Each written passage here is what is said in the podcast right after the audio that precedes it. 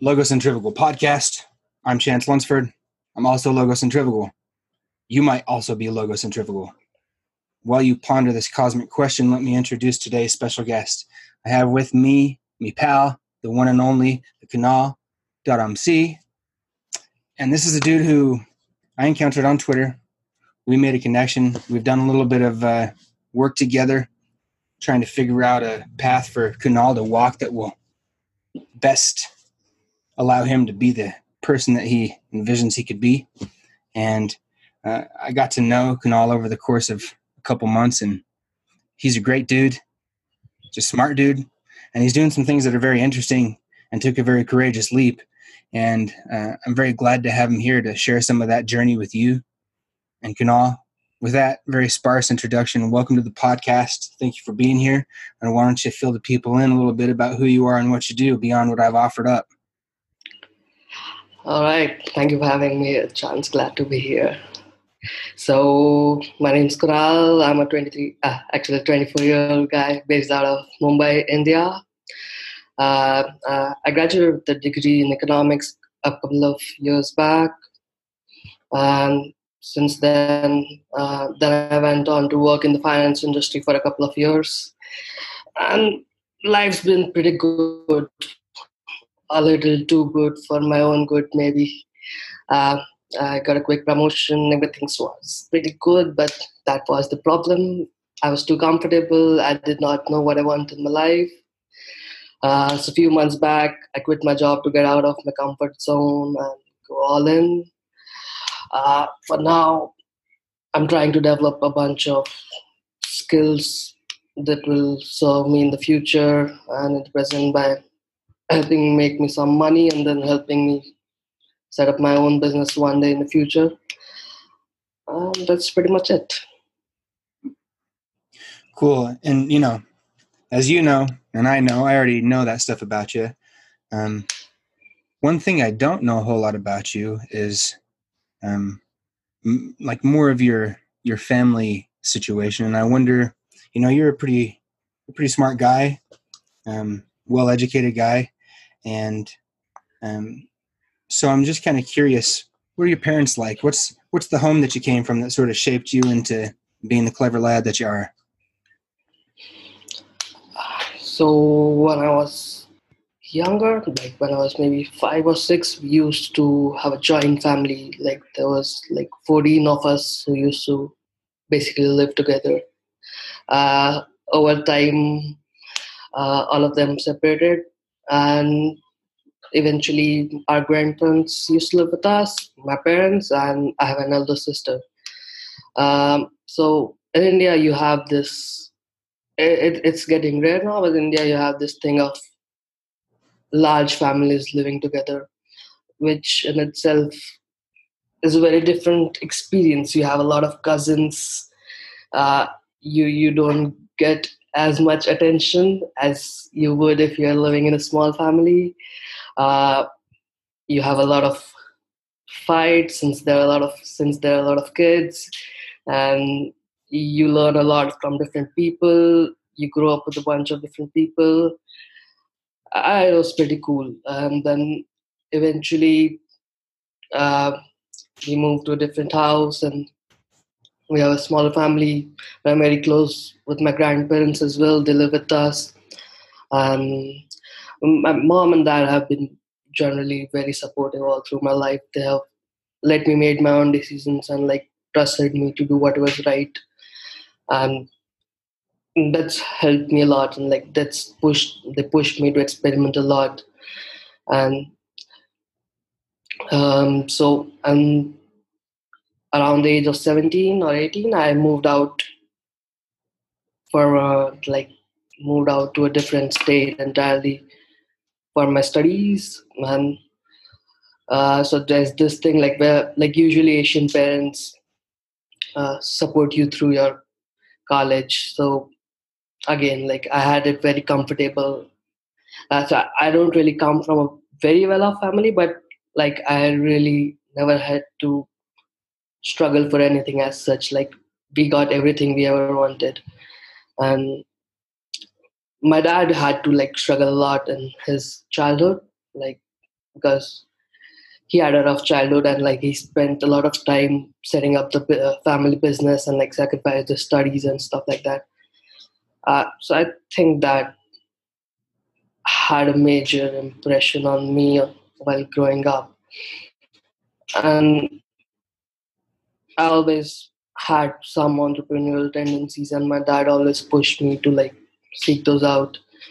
And even then, uh, then even when I wanted to quit my job, like he was totally okay like totally okay with it, and like did not even question my decision even once, and like so that thing has always helped me a lot. Man, I have an elder sister who herself uh, went out on her own. Like she she runs her own thing. Like she supports. Uh, she handles marketing for a couple of big restaurants in my hometown, uh, which is not really a big city.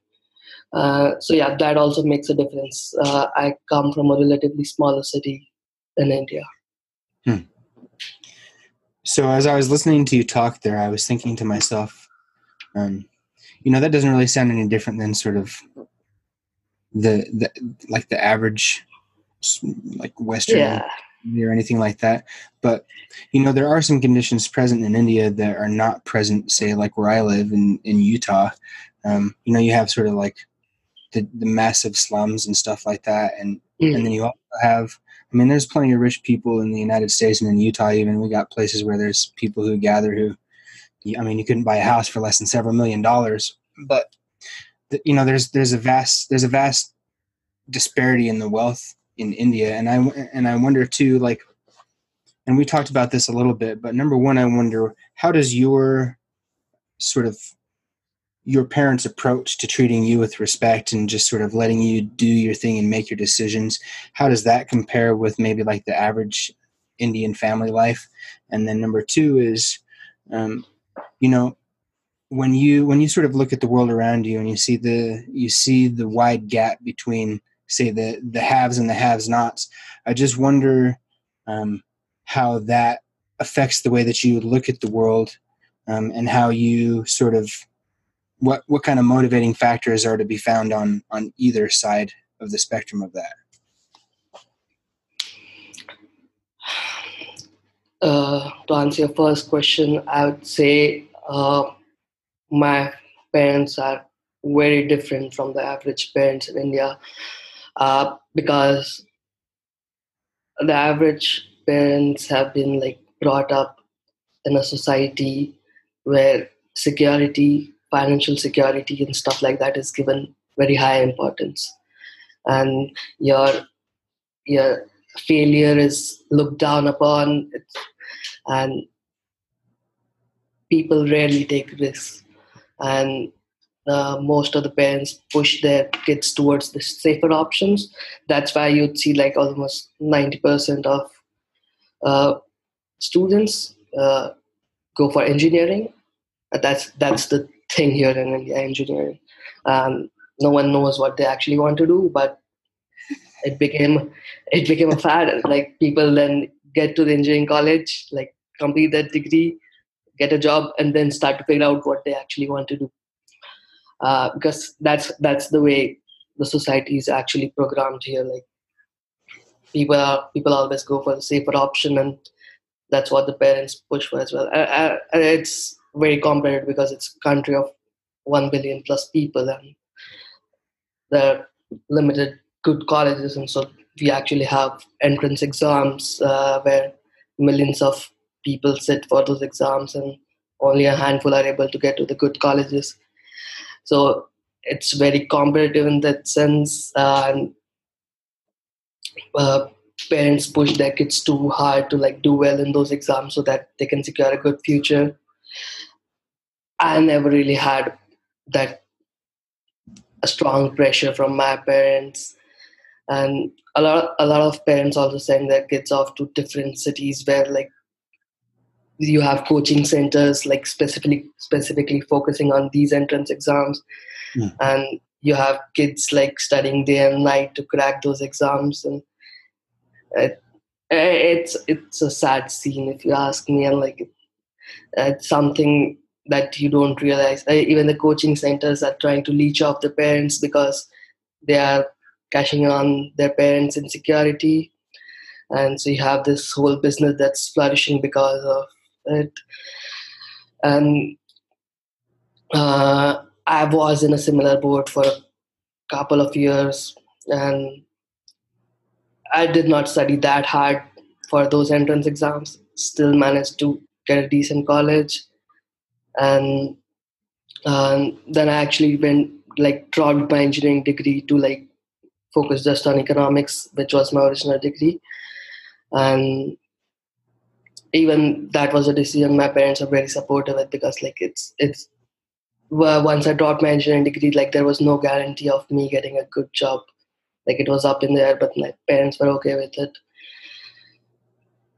Uh, and like that helped me, helped me a lot because like it allowed me to finish my college one year earlier than others, and like uh, study an unconventional subject. Like you, you rarely see people in India studying something like economics or any science based uh, subject uh, for their undergraduate degree. It's almost always engineering.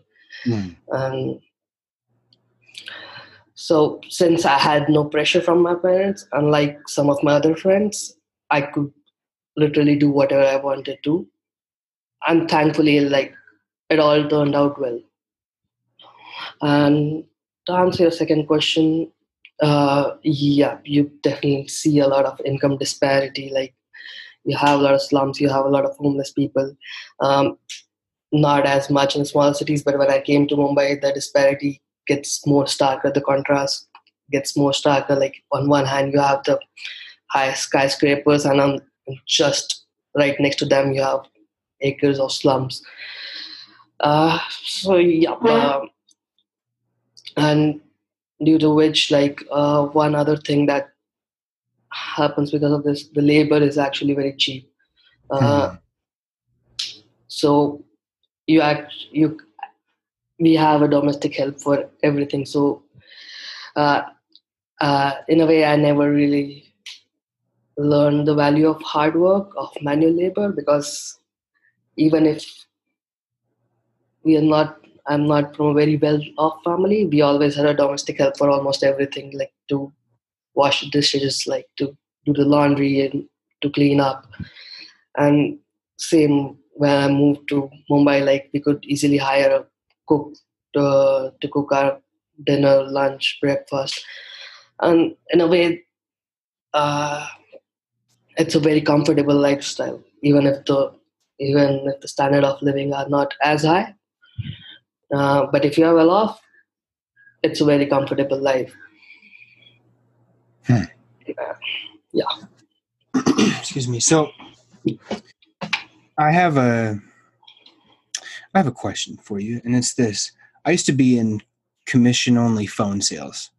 Hmm. Um, and that's a very competitive industry and and they encourage you to be kind of an asshole to be honest um, yeah.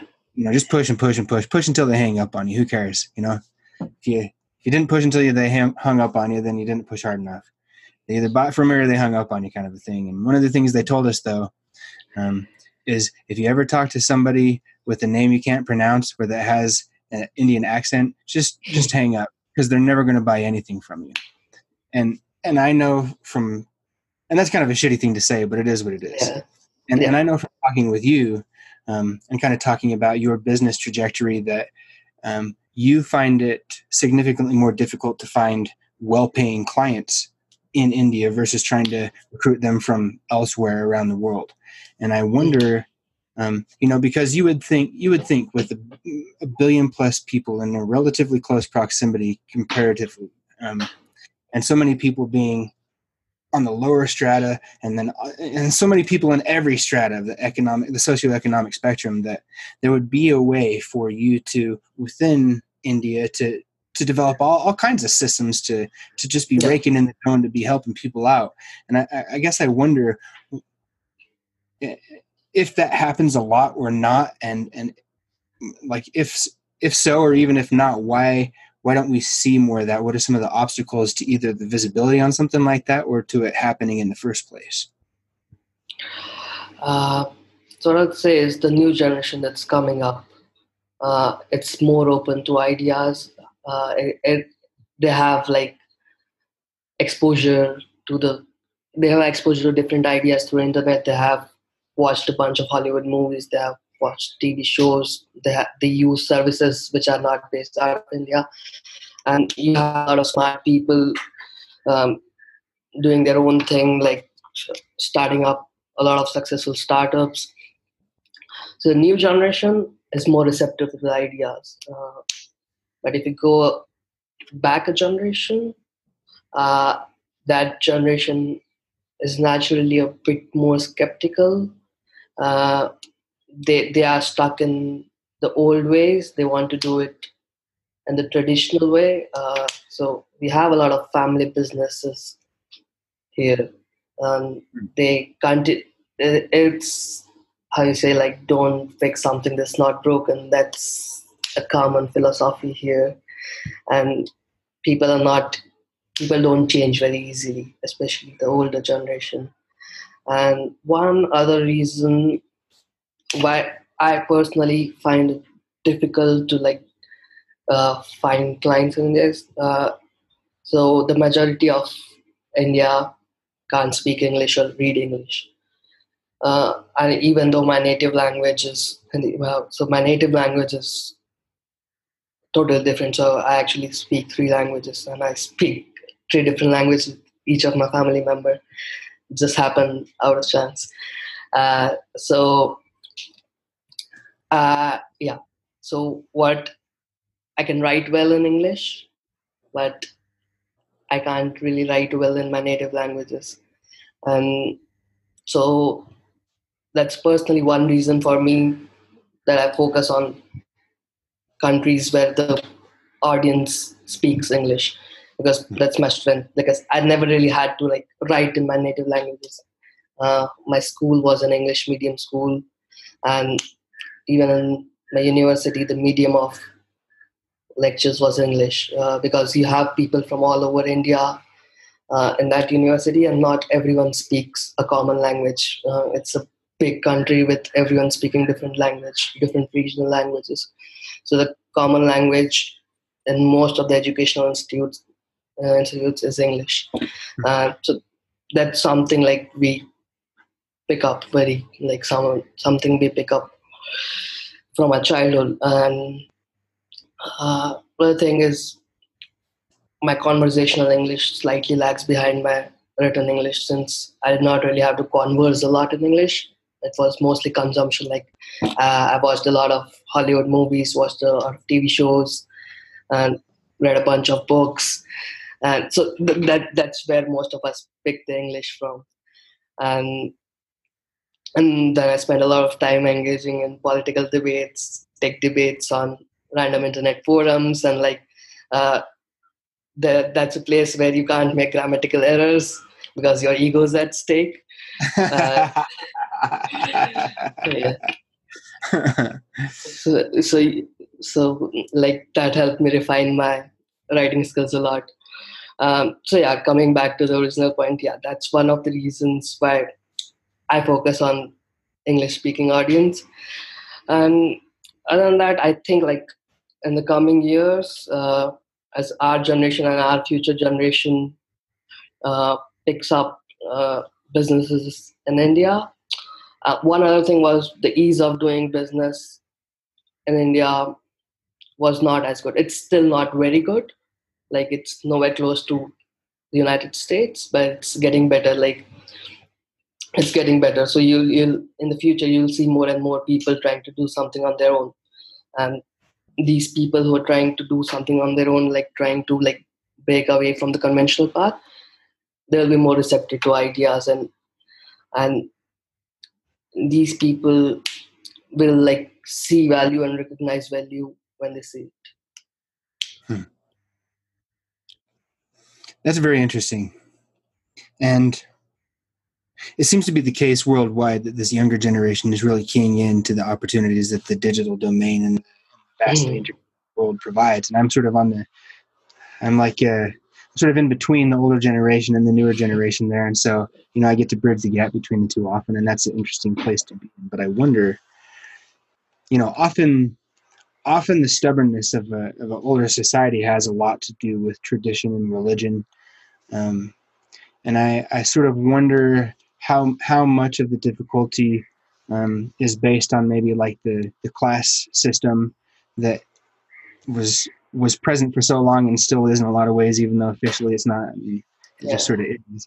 And, and and then number two, I'm I'm sort of curious and this kind of leads me into a thing maybe you want to talk about it maybe you don't i don't know we can get there we've talked about it before but but i wonder sort of your own maybe like religious or like spiritual connection with with whatever that is and and how you look at those things and and how sort of the influence and momentum of the society led you to maybe being in the place where you have these things to look at and decide upon uh, so I personally was like never exposed to these ideas when I was young. Uh, as I got older and read more about it, I could then observe it and surroundings. But it's something which is like uh, more common in the rural areas and the backward areas. Uh, but I'd say the older generation, like once in a while, you'll definitely see something like they'll definitely like say something or like act in a way and you'll observe that it stems from some of the old ideas that they are still clinging on to. Uh, yeah, the caste the caste system definitely still exists in India. Like, uh, even though we'd like to pretend it does not, it definitely does. Uh, so would we, and, to be honest. So you know. Uh-huh. yeah, yeah.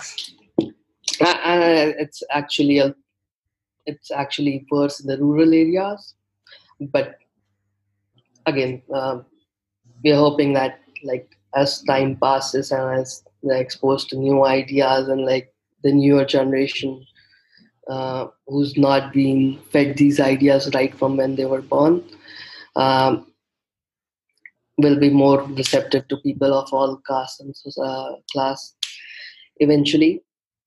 Uh, but like for us people like uh, when like when i'm interacting with friends and stuff like that i i don't know what caste they come from or what class they belong to.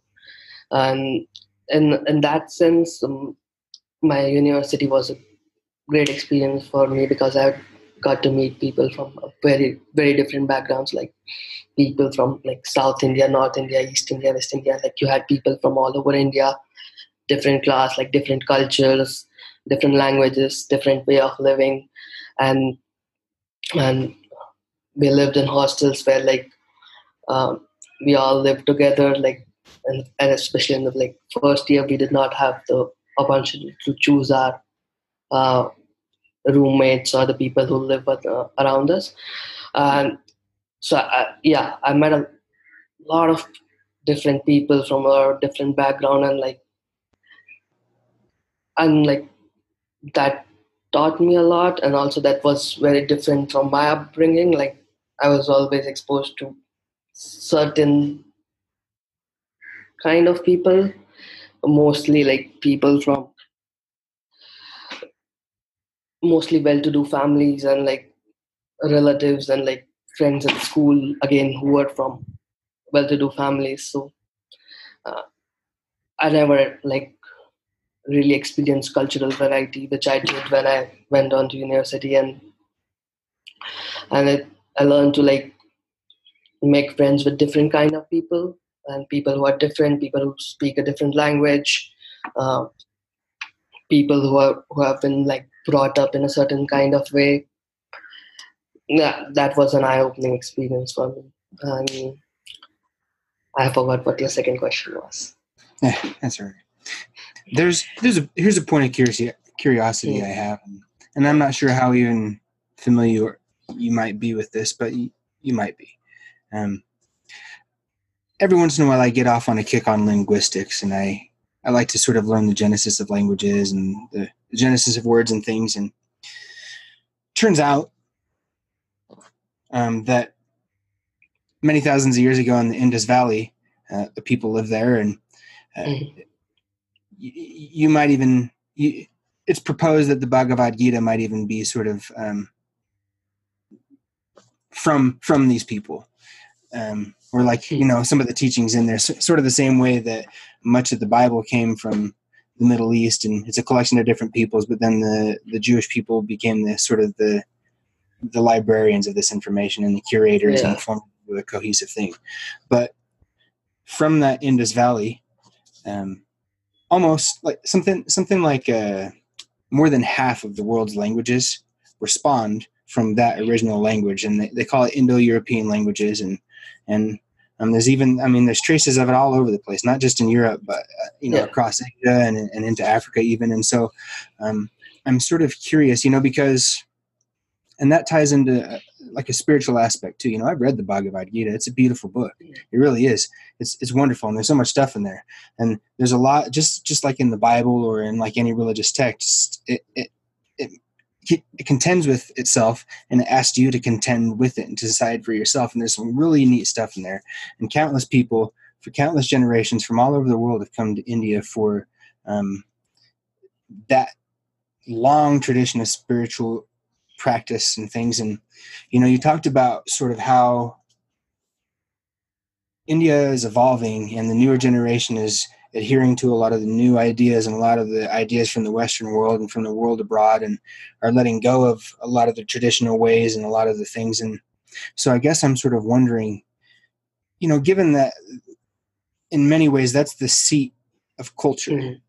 yeah. for the for the whole world because language breeds culture right yeah. And that so many, for so many thousands of years, and from all over the world, people have come to India to partake of the of the sort of sacred history.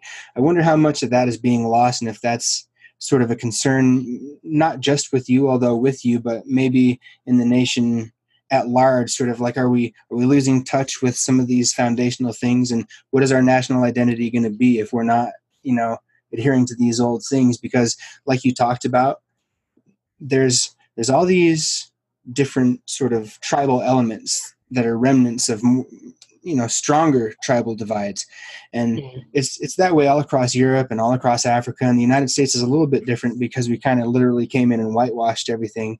And then the new tribes started coming in but we already had a set up system but still it's it's kind of dividing on tribal lines and everything. So I guess I just wonder kind of what your take is on on the value of tradition versus the value of uh, you know the evolution of the culture and and what the conflicts there and, and sort of how that's playing out in front of your eyes right now?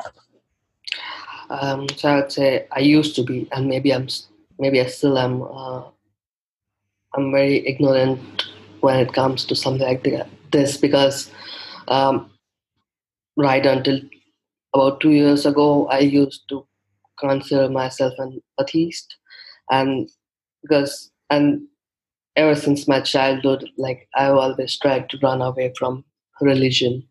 It's not something that i enjoyed. It's not something that appealed to my logical mind.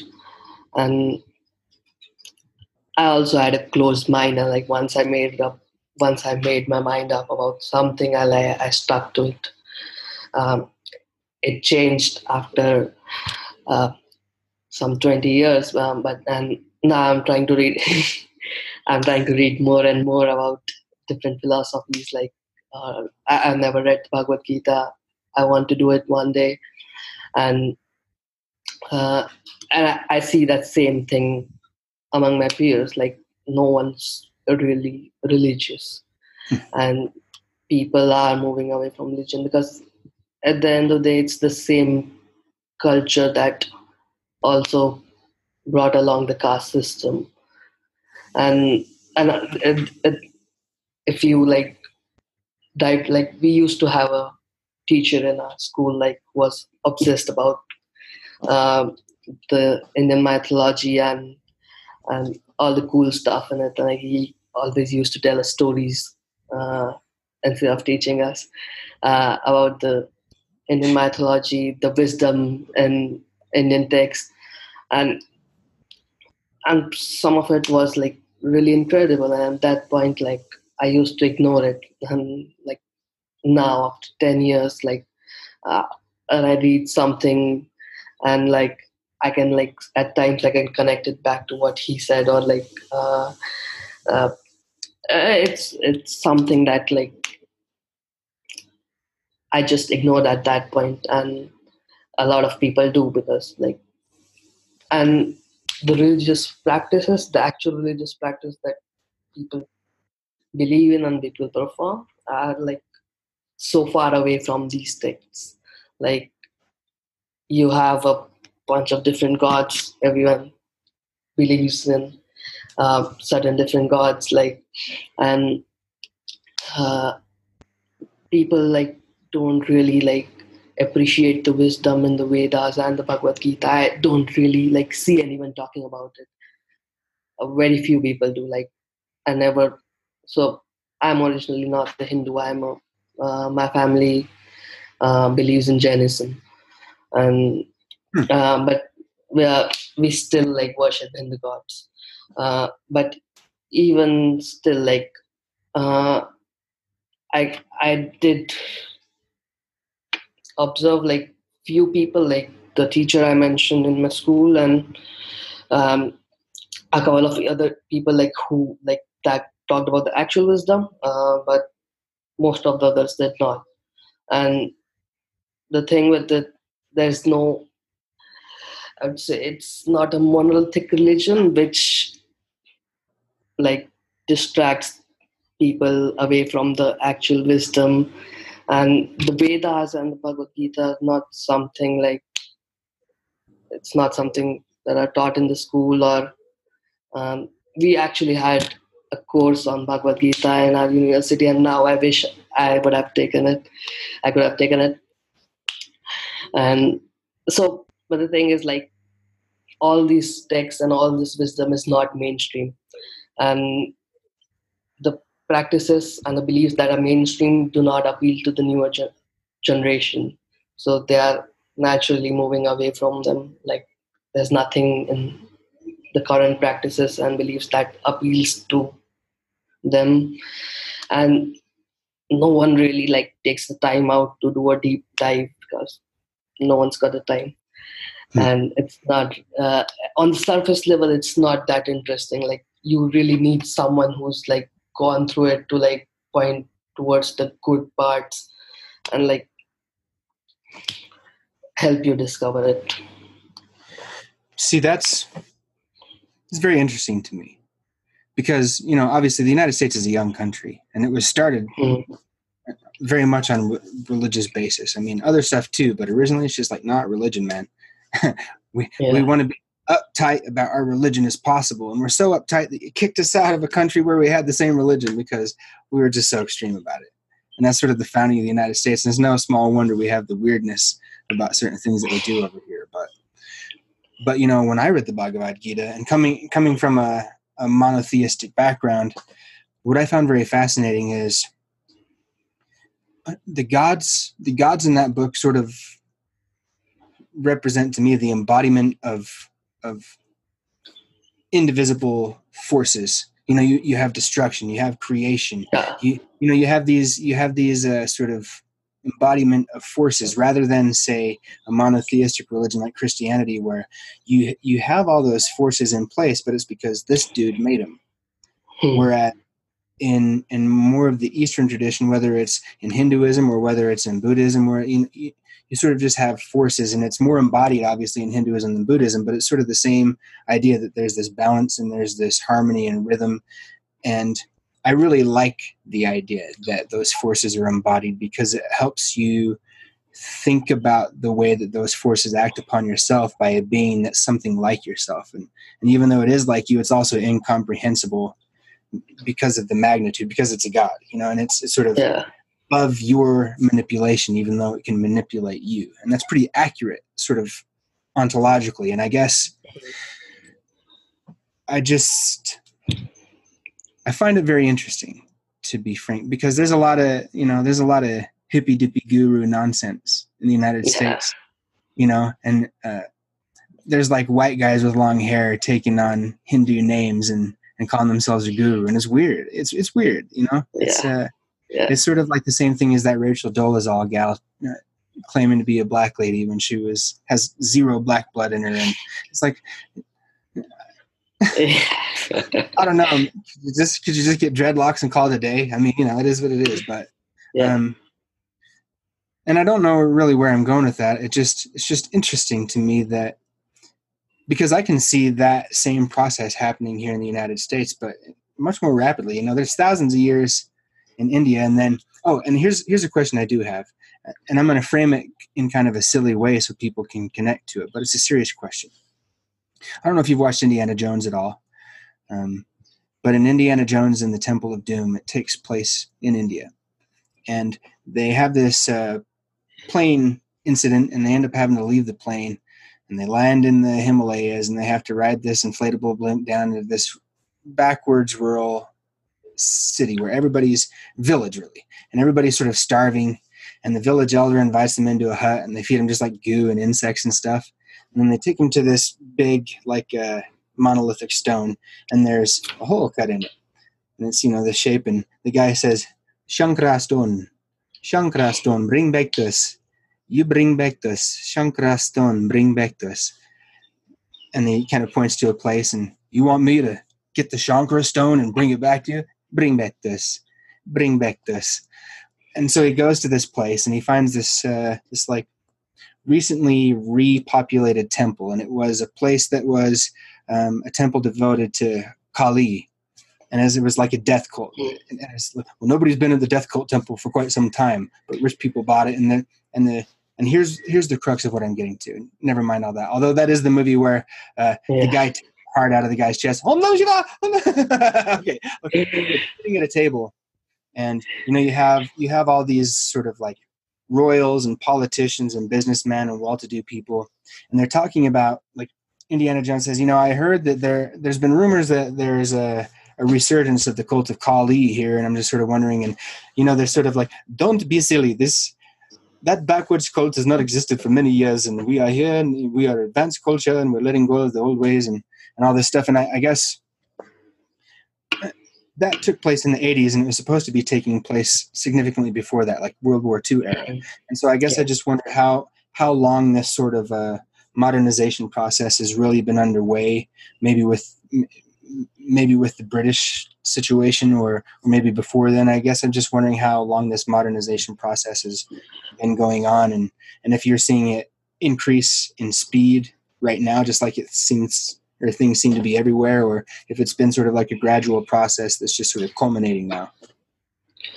Uh, so I'd say like it started in 1991. Like that's what we are taught in the school textbooks. Like that's the year when we opened up our economy to foreign nations. Like a lot of uh, before that, we did not allow companies from uh, different nations like to come and do business in India with a majority stake.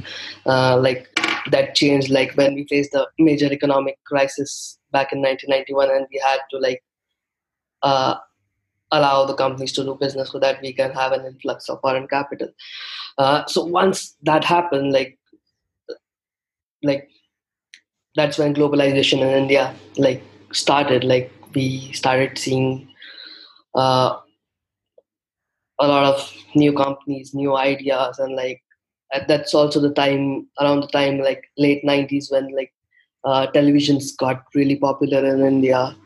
And i remember in my childhood like we had one television like between 14 people and like there were certain programs like which the whole family used to sit and watch. Um, uh, so sometime in like 2000s like televisions got more and more popular. Like there was a lot of advertisements like we were exposed to more new ideas.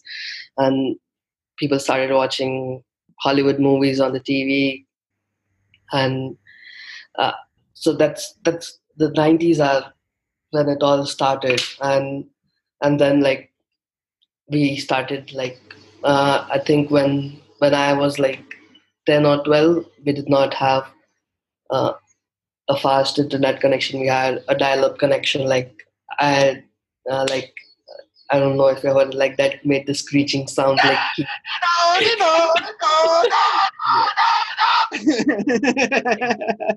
exactly like exactly that.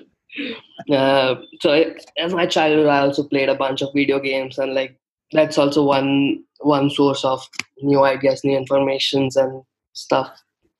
And uh, right uh, when i was about say 13 14 maybe in late 2000s we started having broadband internet connection like the speed shot up to uh, a whole 256 kbps. Uh, and then people could watch videos and like more and more uh, people could download stuff and people could like share it on their phones like people used to like uh, carry those thumb drives and like exchange movies and stuff like that. And uh, and in the university we had this peer-to-peer file sharing system. So you have like 1000 people like and everyone's sharing their own content on like one that peer-to-peer sharing system. And since it's a local connection it's super fast.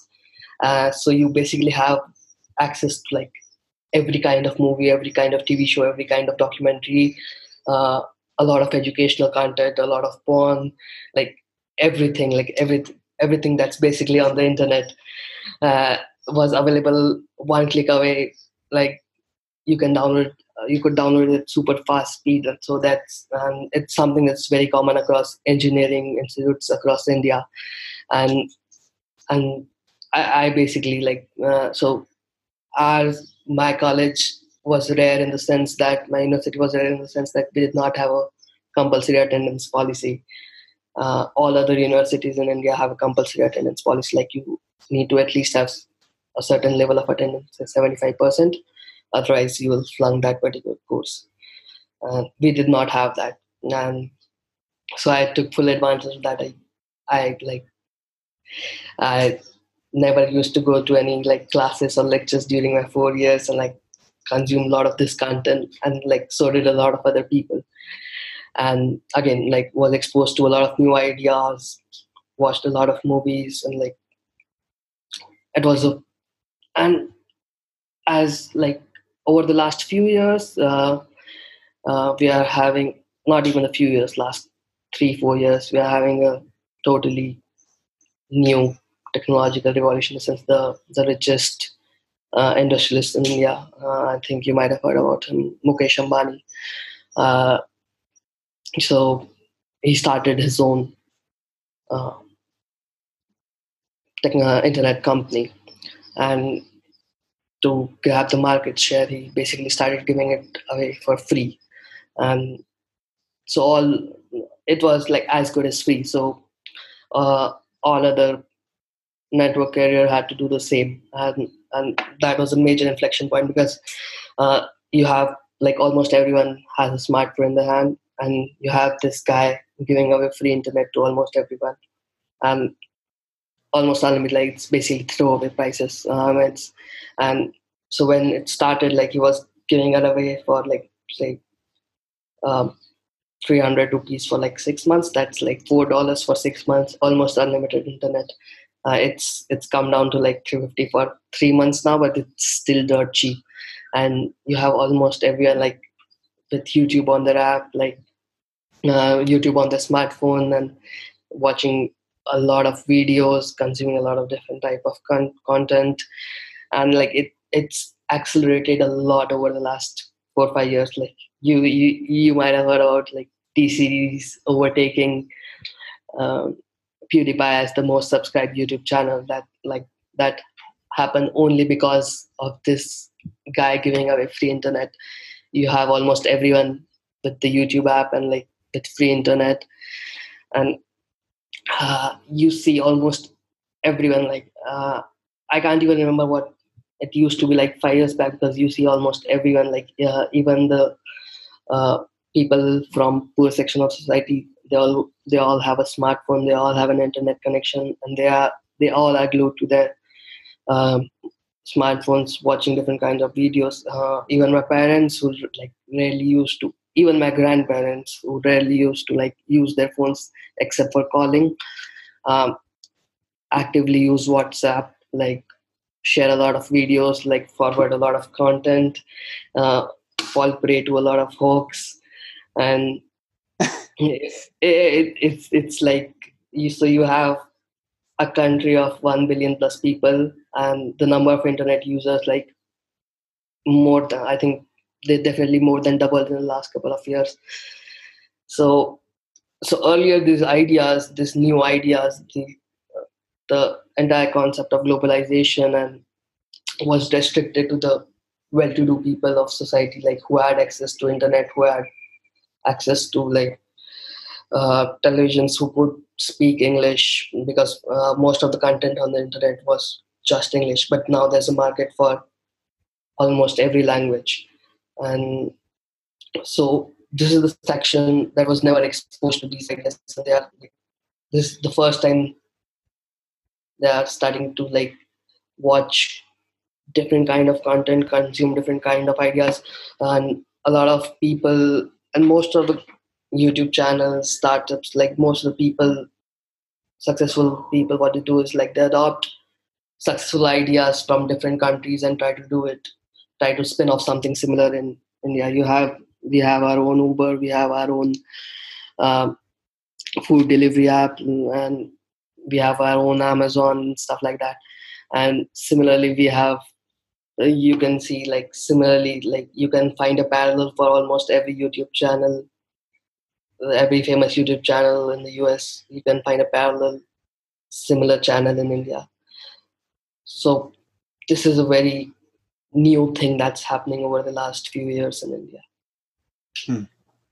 you know that that's very fascinating because i've had the internet since 94 and I was an early adopter here. Most people didn't have the internet until maybe like the year 2000, about or or somewhere just before then. And even if they had it, it was it was dial up, just like you talked about, you know. Yeah. Um, but then, you know, broadband started poking up. But the timeline in the United States for the internet is is only maybe like five years earlier than in India or, or basically than anywhere, maybe 10 years or 15 years, because some places are just sort of coming online to, to, to high bandwidth internet, broadband mm. internet. Some places obviously not, not yet at all, but almost everywhere has cell phones, even just like, you know, you see pictures and it'll be just like some literally stick hut in Africa yeah. wearing a Nike shirt and they got a shitty smartphone. It's like, this is unbelievable. Yeah. I can't believe this. Yeah and it sort of saddens me in a certain regard because everybody's wearing Nike t-shirts and, and holding a smartphone and being exposed to the same culture and the same ideas and the same people. But at the same time, in the places where internet has sort of been around for a few more years, you start to see these pockets pop up again where it's like, okay, you know, we kind of, oh, look, the internet, we're all looking at the same cat video. And then five years later, it's like, I'm never even going to talk to this other person. Yeah, me either. I'm going to Reddit. Well, I'm going to NPR.com. Well, I'm going to go to the New York Times. And it's like, okay, well, I mean, I guess, I guess culture will have the opportunity to develop again, but it sort of ties into what I was talking to you about earlier. You know, uh, we're sort of seeing this like sweeping aside of much of the world's culture in favor of the culture that brought about the possibility for this internet thing to happen. And now that the world really is connected, I mean, almost everywhere, almost everybody is connected to this weird internet thing. And we're sharing ideas, yeah. and everybody's sort of, and you know, because because the Western world had the just sort of like early adopter jump start everybody's sort of following along in our shoes, but that's not going to last forever because the gap is so small. Yeah. And because opportunities are sort of opening up. And I guess I wonder, man, what do you, and this is, you know, obviously this is, I, you, you can't know, but I guess I'm sort of wondering how much of this sort of globalized culture do you think will just be homogenized and how much of these regional places and the fact that people still speak different English or languages, even though English seems to be becoming even more ubiquitous than it ever was. I guess I just wonder do you think that culture will become very much homogenized and language will become very much homogenized? Do you think that it will sort of have the coming together and then the breaking apart again and it'll pocket back out and it'll just evolve maybe differently than it has, less nation borders and more sort of philosophical or, or, or, ways of thinking about the world will be the borders rather than maybe just like a geographical boundary or sort of how you envision the, the coming maybe generation, the coming 20 years and how it's going to evolve? Uh, I'll try to speak for my generation. Like my generation, at least the people that I interact with, um, do not really have any cultural identity. Like Mm. they don't have an they don't have a cultural identity anymore. Like they do not identify with it. Like um, it it like they're already losing that identity, like the unique identity. Uh, It I'm not saying whether it's a good thing or a bad thing, but it, it's definitely happening already, and so I'm not sure if like uh, as it goes on, maybe maybe the language barrier will like I'm not sure the language barrier will like stay for a long time, but uh, at least for the next 10, 15, 20 years, uh, the majority of population in India still can't speak or understand English. Uh, it will definitely change in the coming years, but uh, for now, the content that's not in English still has a different touch. It it has a local touch, and people try to add their personality to their content, their ideas, and like uh, try to give it a unique twist. But yeah, definitely in the coming years, as my generation and the future generation becomes the mainstream generation, and like these people who have like who have no interest in the religious practices don't really identify with their cultural background uh, and almost when almost everyone speaks english and when you have a culture on the internet uh, that's uh, so intense like there's a lot of signaling involved and uh, you have people trying to keep up with one another. So in the next coming 15 20 25 years i'd definitely say like we'll see more of a homogenized culture where and people won't really have any unique identity but at the same time when that happens uh, the, the people who will want like who will stand out are the ones who have a unique identity uh, who have something unique to talk about um, and maybe maybe it will it's just a cycle that will repeat again or maybe not but uh, when when everyone's doing the same thing and identifying with the same thing the people who stand out and identify with their original culture will definitely get more attention Hmm. that's what i think that's what i have roughly in my mind but it's not something that i've really thought about Interesting. Sort of makes me sad in a certain regard. You know, there's a lot. There's a lot being lost, and and maybe there are advantages to this modern way. Uh, you know, I'm I'm only half convinced myself. I mean, I really like the opportunity to talk to you, literally Yeah. on the other side of the world, and, and there's a lot of cool things, but there's a lot being lost too. And I, you know, I wonder the ramifications of this, and I guess we'll find out in the coming decades. Um, but maybe let's maybe let's uh, cut back out of the broad cultural discussion or discussion and bring it back to Kunal. You know, because you're growing. We talked about maybe the culture that's sort of surrounding you, but now I guess I'm wondering. You know, we've talked a lot about the business end of you, and that's that's kind of why I I saved it until after I could get to know a little bit more about the world around you and things. And so you have this you have this venture that you jumped into, and for people who weren't paying attention, you you had a good job, at least as far as it, you had the corporate ladder you could climb. You had comfortable. You were making plenty of money. You um, were sort of living the Indian dream. yeah And and then he said, "You know what? I'm out of here. I, I I feel like I'm stifling my soul. I want to go out there and I want to do something that's interesting to me, and that I don't feel like I'm going to spend the next 50 years just sort of squashing all my dreams and aspirations because I have this comfortable job that's expected of me." And so you did. You just you're like, I got I got some dough. I got some, I got a year's worth of money. Let's see what can happen. And you jumped Yeah. and it was it was not too long after that that uh, you know we became acquainted and, and did some work together and i'm just very curious you know like what what gave you the balls to do that i mean we've talked a lot about your your family life and your parents and maybe that's that's special and we you know you even talked about how that's that's not that common Um, and then I also wonder, you know, you said I can't really find that many English clients here, and so I'm taking it to the places um, abroad where there's a there's a larger English audience, and also where there's more money to to be had because people aren't used to like being able to hire people on the super cheap.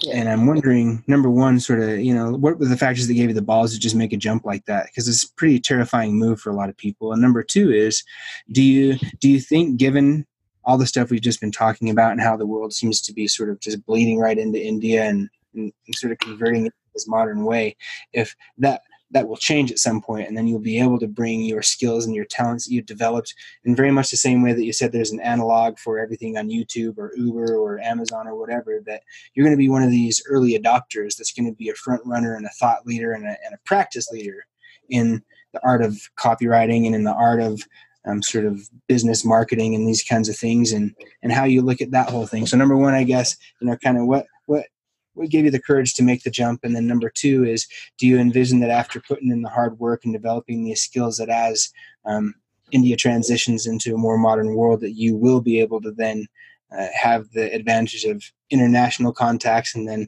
the ability to develop income streams within you know more local systems.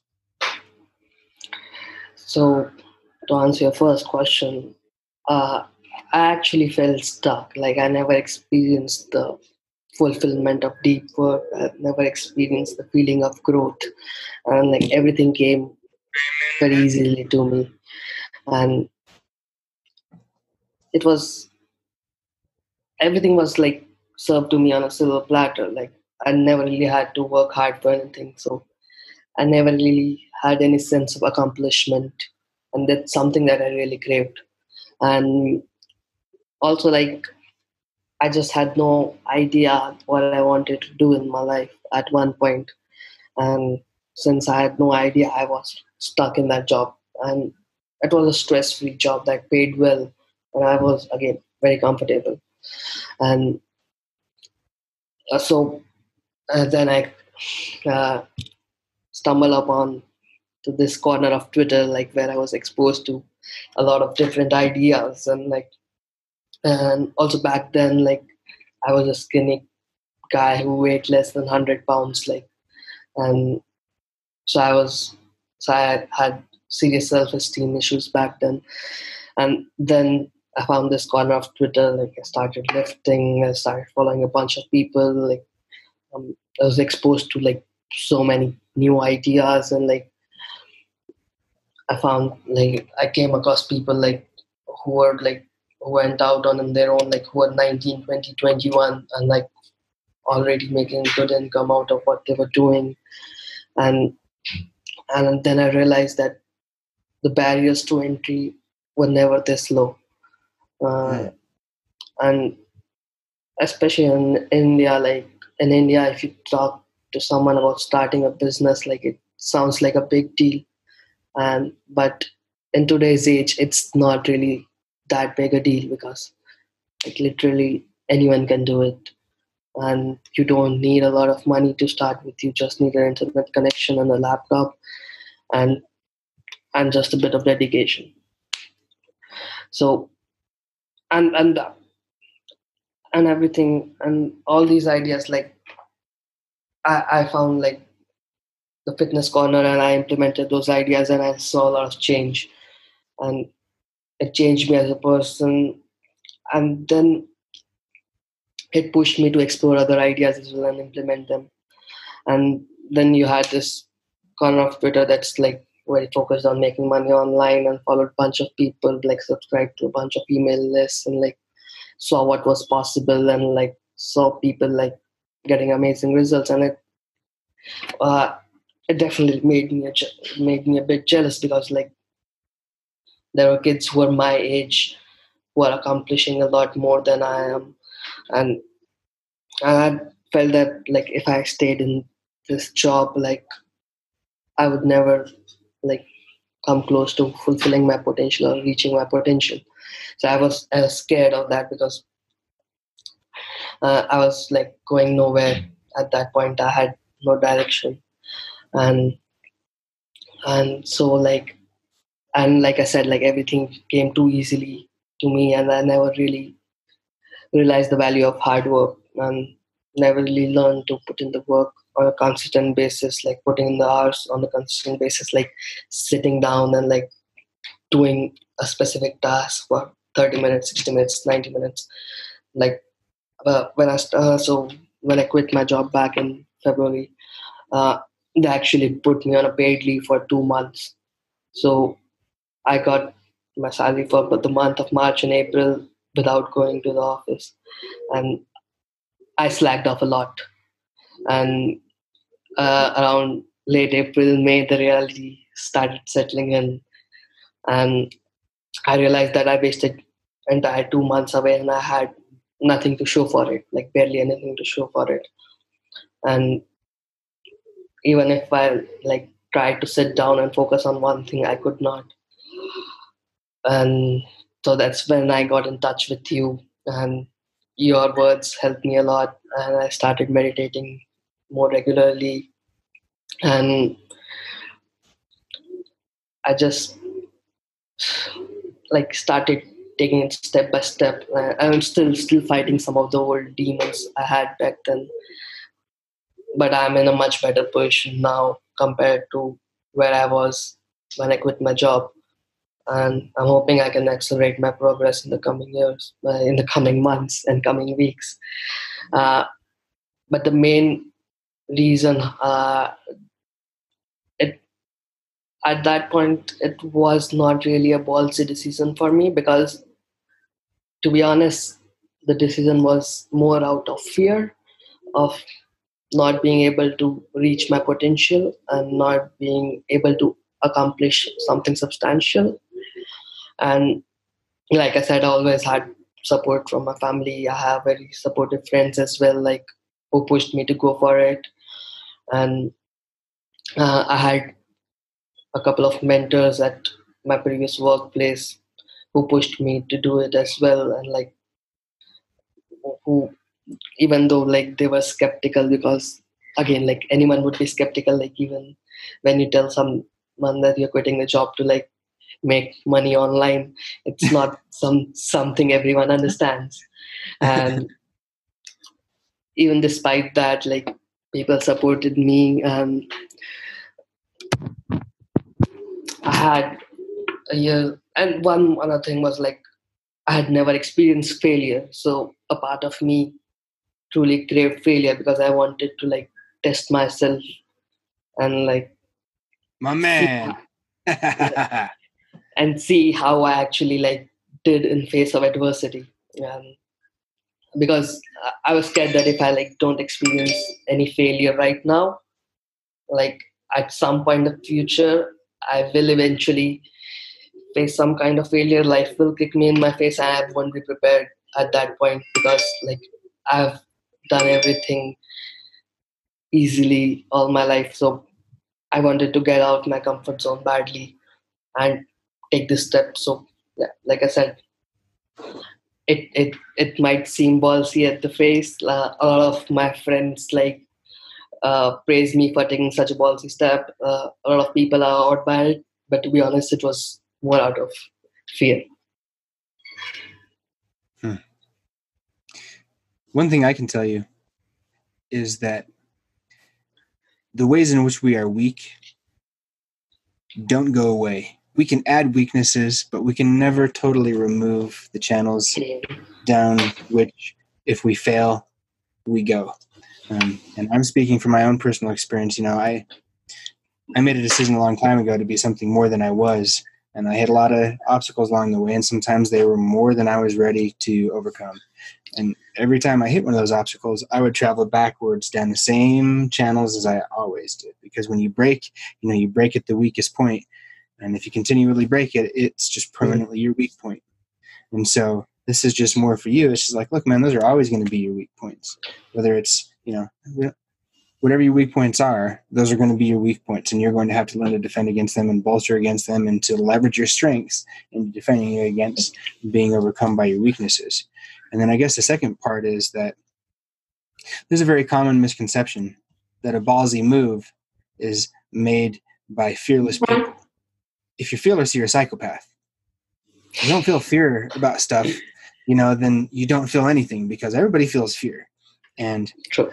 it's making the decision that you think is right, even when you're afraid, that that defines courage in a certain sense. And in and I know a lot of people in my own life, and I know a lot of stories from people that are not necessarily in my own life, but it's one of those tropes in society that somebody gets the cushy job and they fucking hate it and they stay in it forever and it destroys their soul and they fall apart and then they end up being an, an embittered corrupt twisted person because they stayed inside of a thing that broke them and you know you kind of recognize that which is really remarkable at a young age. You know you're just out of university really and you're just like man I can't do this. I can't do this. I can't do this. I'm in a, I'm in a life panic right now. I'm having a midlife crisis right now because I can't do this. I've already seen it. And, and you know, maybe that's a testament to your intelligence or maybe that's a testament to your sensitivity, but whatever it was, you saw it and you said, ah, ah, I don't have the money to buy a, I don't have, I don't have the money to buy a sports car right now. I just got to quit my job. And then you, and you went out and decided to do a passion project. And I think part of the ability for you to do that is your youth. You know, what if you, what if you were in a position where you had a, uh, you know, a home and you had, you had you know whatever belongings or you had a family if that's something you want or you had these things that all these responsibilities and all these debts and all these things that would force you into really considering that decision a lot more carefully and you're just like look I, I got nobody counting on me. I got no big onerous usurious giant loans or anything. I have the world in front of me and i want to see if i can make it I want to I want to step out of my comfort zone, like you said. I want to step away from this sort of pampered life, and I just want to get out there. I've heard people talk about being badass. I've heard people talk about being a baller and being a hustler. Could I be badass? Could I be a baller? Could I be a hustler? Well, let's find hmm. out, man. Let's go find out and see if I can make this on my own. And I like that. I like that. And that's why I worked with you is because I like that. I think it's cool, man.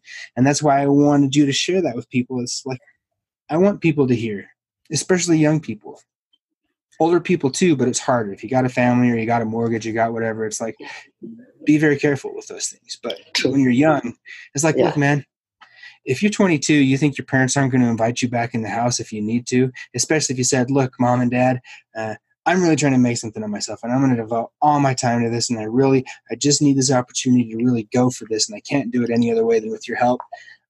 Nine out of 10 parents would say, all right, you know, especially if they had the means to do it. And and yeah. furthermore, if you don't have all those things hanging on your back and you got nobody that you're responsible to, it's like go for your dream. And you actually did that. And you've been doing things and implementing steps and reaching out to all kinds of people, trying to find people who you could extract some wisdom from and integrate it and then be something more than you were before you did that. And I love that.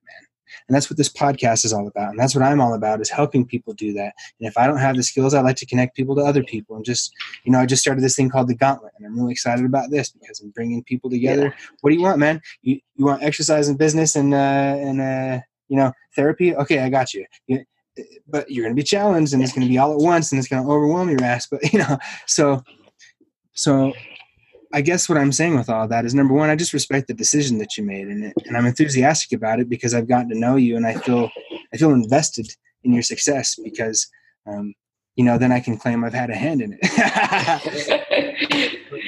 but number two, man, I think it's, I think if anything, if anything, that's the number one thing I appreciate about this modern world and the fact that you've been exposed to it there in India and people are being exposed to it all across Asia and all across Africa and everywhere. It's like, look, cool.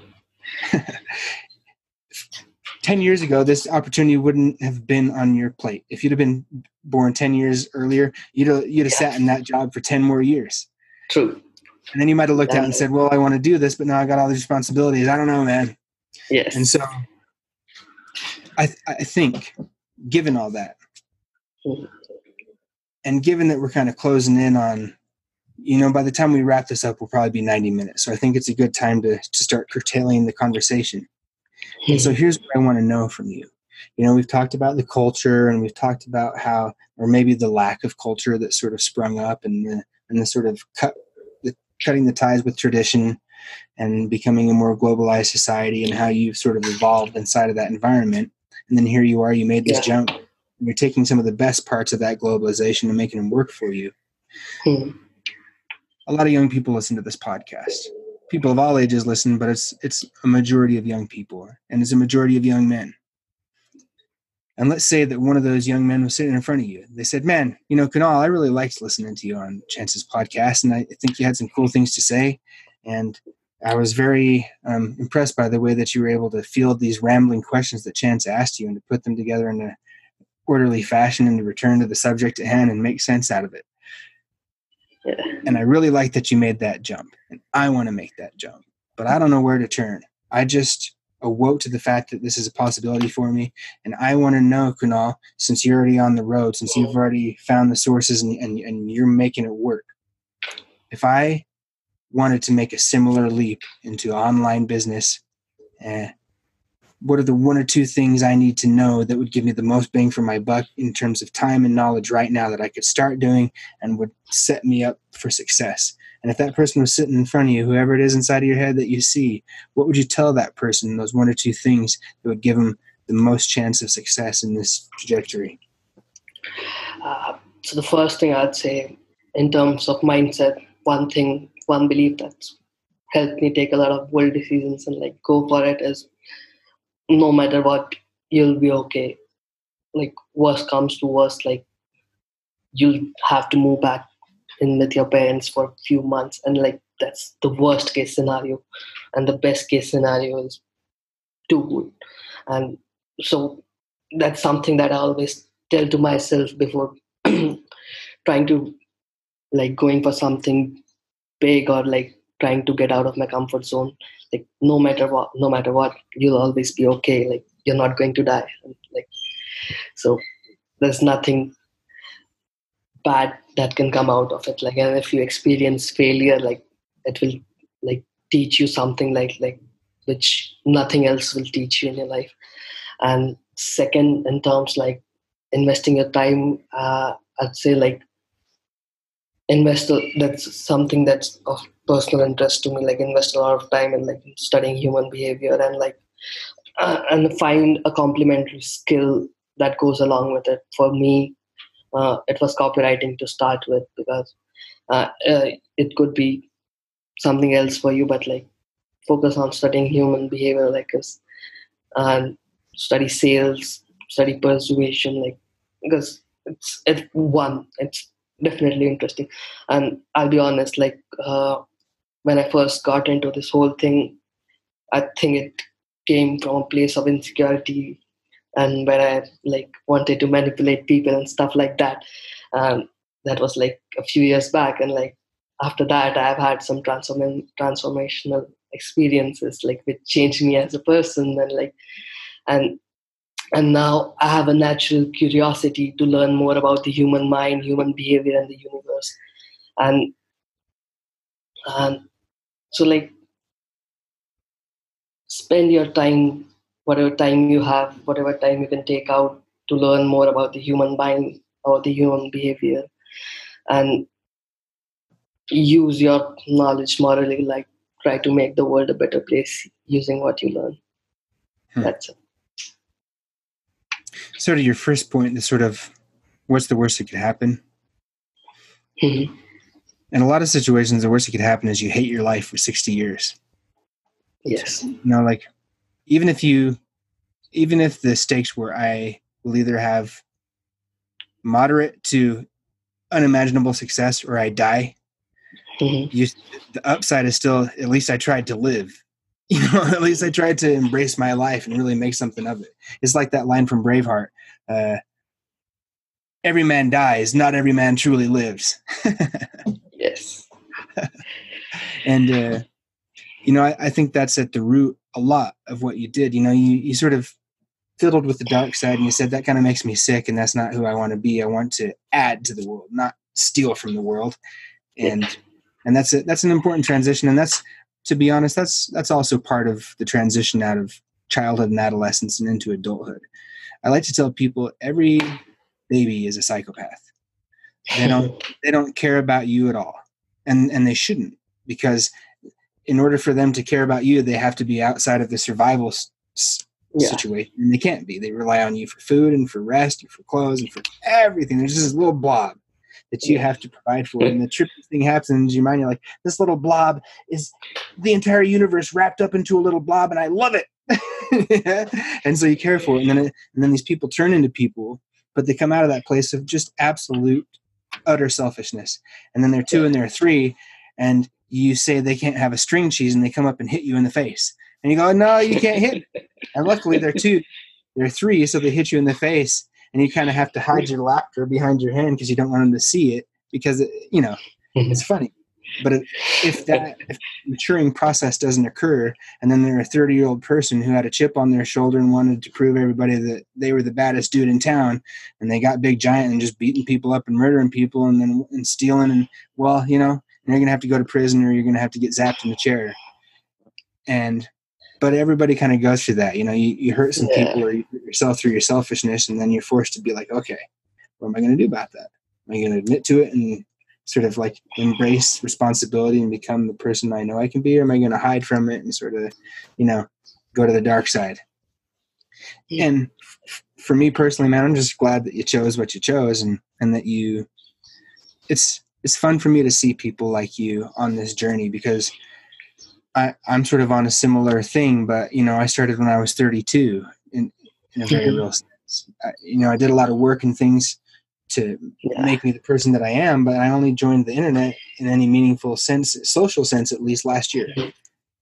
And when I see people like you, or I talked to a young man named Tiger last night, and he's 19, yeah. and he's already he's already doing his thing. You know, it's like, man, this is so cool. And yeah. if I wasn't who I was, if I hadn't been beaten down by my own hubris and bad decisions so many times, I might be jealous. But instead, I just love to support people like you because it's like, man, they're going to avoid these 15 years of mistakes I made. This is so cool. I'm so happy for these people. and I guess, man, on top of that, the second thing that you said, the second thing that you said is important too. Because a lot of people, they don't even understand themselves. And it's hard to look at yourself. You know, it's that responsibility thing it's tough to take responsibility for some of the worst parts of you. And it's yeah. all too easy to claim responsibility for the best parts of you and to only sort of focus on those. But if you study other people and you gain that understanding of humanity in general, it eventually comes back to I'm studying other people to oh, I've been studying myself all along. And it all kind of ties in. You go, well, I'm just like them. And if I know the tools that can influence them, guess what? I got the tools that can influence me, and I just need to brainwash myself. As I yes, yes. and so I think those two points you brought up are very important, and I think that's a great like bit for people to to sort of have stuck in their head as they leave. So on that note, why don't you tell people where they can find you on the internet, and if they want to hire you to to do some stuff for their business, whether it's you know, sort of direct marketing or copy or whatever it is, uh, where can they contact you? And is there anybody you'd like to say hello to? Promote yourself, man. Boost yourself, boost yourself, and uh, and say hello to anybody if you want to too. But let let the people know, you know. Uh, so uh, thankfully, I have a very unique name. So if you look me up in on any of the platforms, uh, my name should pop up. It's K U N L space D H A R A M S I Kunal, and my Twitter handle is K U N and then six times A then L because none of the other handles were available. Uh, so.